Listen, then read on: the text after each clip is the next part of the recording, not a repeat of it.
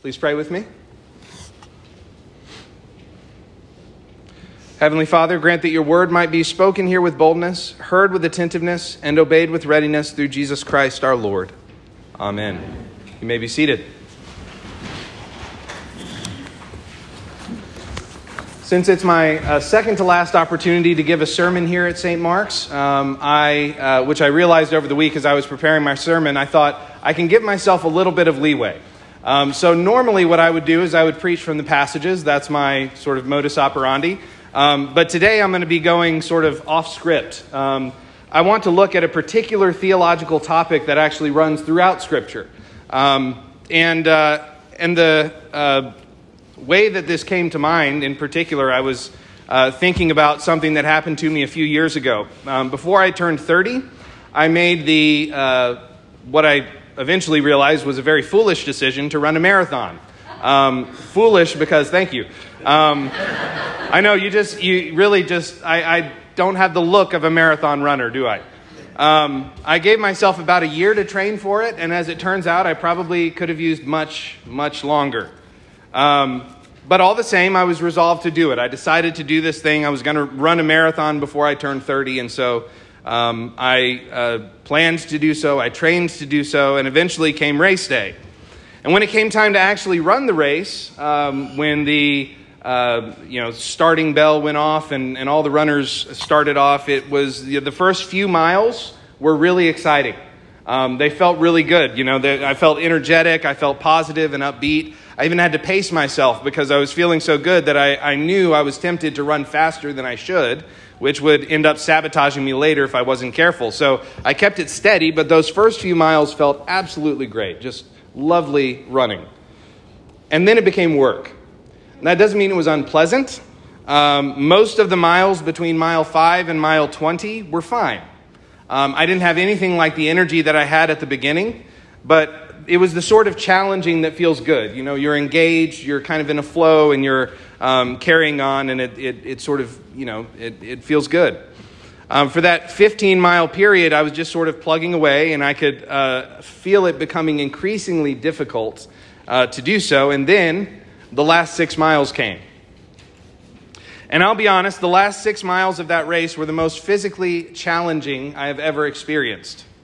Uh, the body does funny things when it's exhausted. You know, the, my breathing was challenged, my, my whole body was in pain, not just my legs, but my arms, my back, my neck. I mean, everything hurt and every step made everything hurt that much worse. And during that last six mile stretch, there was only one thing that kept me going. It was knowing that what I was experiencing, painful though it was, would not last forever. It was temporary.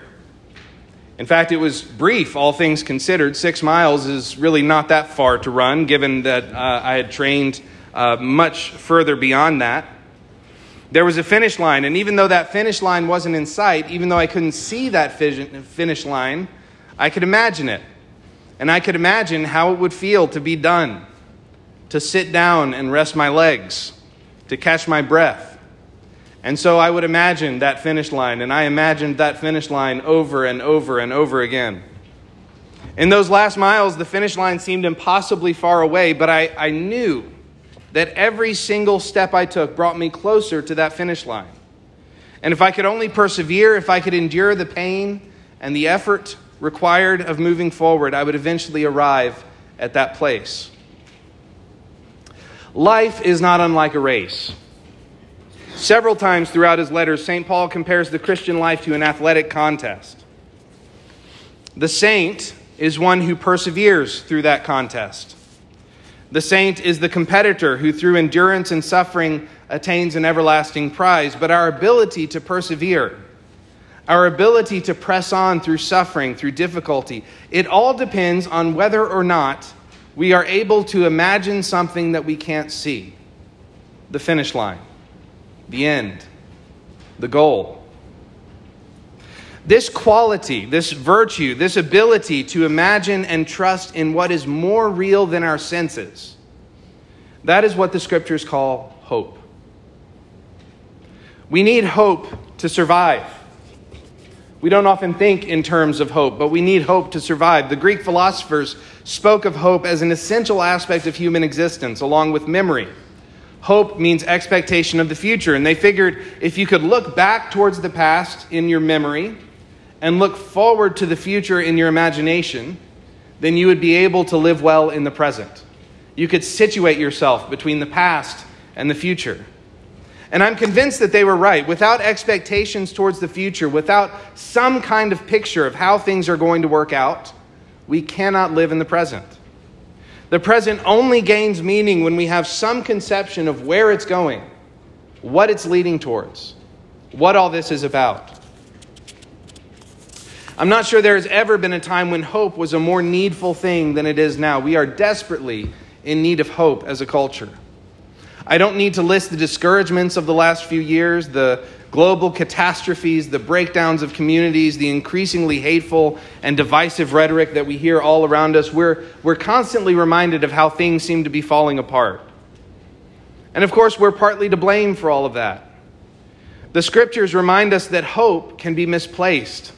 And when hope is misplaced, we suffer devastating loss. Psalm 33:17 says, The war horse is a false hope for salvation, and by its great might it cannot rescue. 1 Timothy 6 17 says, As for the rich in this present age, charge them not to be haughty, nor to set their hopes on the uncertainty of riches, but on God, who richly provides us with everything to enjoy.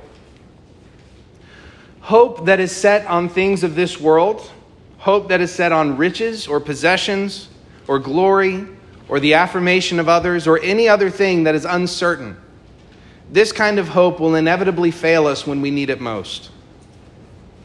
And when it fails us, we find ourselves suffering. Proverbs 13:12 says hope deferred makes the heart sick. Hope deferred makes the heart sick. And that is exactly where many in our world find themselves, where many in our pews find themselves heartsick for hope, devastated by disappointments, and broken down by broken promises.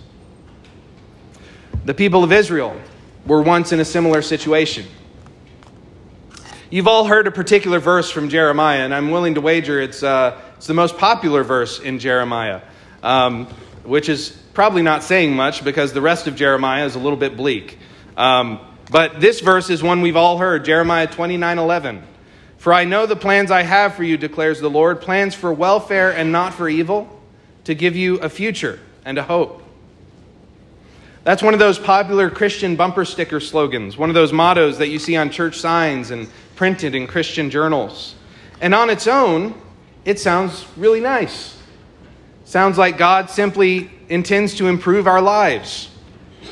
And yet, none of us can say that following Christ has made our lives easier, safer, or even at times more satisfying. If anything, following Christ means carrying our own cross.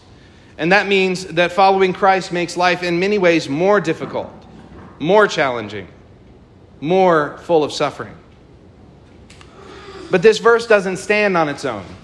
Even though it's often taken uh, on its own, it doesn't stand on its own. In fact, there's a much larger message that Jeremiah is getting across here.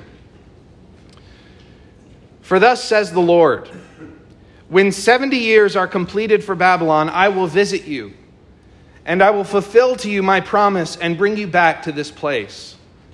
For I know the plans I have for you, declares the Lord plans for welfare and not for evil, to give you a future and a hope. Then you will call upon me and come and pray to me, and I will hear you. You will seek me and find me when you seek me with all your heart. I will be found by you, declares the Lord, and I will restore your fortunes and gather you from all the nations and all the places where I have driven you, declares the Lord. And I will bring you back to the place from which I sent you into exile. These words, you see, were written not to those who were prospering and simply looking for life to go well. These words were written to those who were being torn from their homeland, torn from everything they knew, and brought into a dangerous foreign place, a fearful place, a place far removed from the house of their God and the homes of their people. These words, in other words, were written for those who are suffering. And the promise is not one of those empty platitudes offered to us by the world that things are not as bad as they seem to be, or that if we look hard enough we can find a silver lining, or that if we shift our perspective we can say with confidence that the glass is half full. Now, the promise is that there is a finish line, there is an end to our exile. God is going to set things right. And if we will seek him now in the midst of our suffering, we will see him one day in the fullness of his glory. This story of exile is not confined to the history of Israel. The early Christians would conceive of themselves also as strangers in a foreign land, people who were in the world but not of the world. They saw themselves as a people on pilgrimage to their heavenly home. Our exile is real. We're not at home in this world. This world, in a very real sense, is not our home. We look forward to a new heavens and a new earth, a restored creation made new by the work of God. We long for it. But longing is not enough. All of us long for a new creation. None of us have seen it. None of us have set eyes on it. And what do we call it when we imagine the end that we cannot see so as to give us strength to live in the present? We call it hope. In the church, our hope hinges on one thing the resurrection of Christ. In 1 Peter chapter 1, St. Peter writes, Blessed be the God and Father of our Lord Jesus Christ. According to his great mercy, he has caused us to be born again to a living hope through the resurrection of Jesus Christ from the dead, to an inheritance that is imperishable, undefiled, and unfading, kept in heaven for you.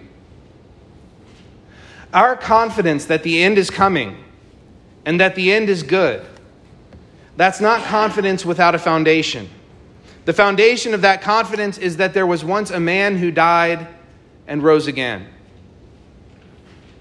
The scriptures bear witness to it, the saints bear witness to it. And yet, even the resurrection of Christ is something that we cannot see with our own eyes. We depend upon God to enlighten our imagination in such a way that we can picture in our minds what we cannot see with our eyes.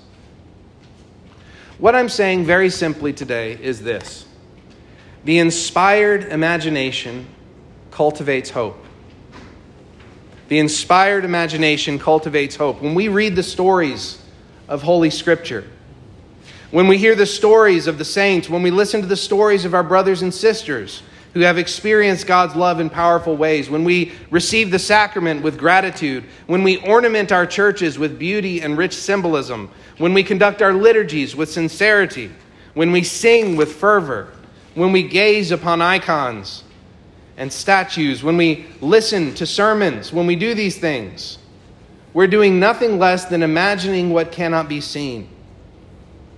We're grasping for those spiritual realities that we cannot perceive with our eyes. We're training ourselves to picture the finish line, to live with the end in mind. We're building patience, we're building endurance, and we're building hope. The race can be hard, it can be painful, it can be exhausting, but there is an end coming. And every step brings us closer to that end. In Revelation 21, St. John gives us a picture of that end, a picture of the finish line. He says, Then I saw a new heaven and a new earth. For the first heaven and the first earth had passed away, and the sea was no more. And I saw the holy city, New Jerusalem, coming down out of heaven from God, prepared as a bride adorned for her husband. And I heard a loud voice from the throne saying, Behold, the dwelling place of God is with man. He will dwell with them, and they will be his people. And God himself will be with them as their God. He will wipe away every tear from their eyes, and death shall be no more. Neither shall be, there be mourning, nor crying, nor pain anymore, for the former things have passed away. Brothers and sisters, that new day is coming. Every step brings us closer to it. We cannot see with our eyes, but we can invite the Spirit of God to enlighten our imaginations and to fill our hearts with hope for the days to come. In the name of the Father, the Son, and the Holy Spirit. Amen.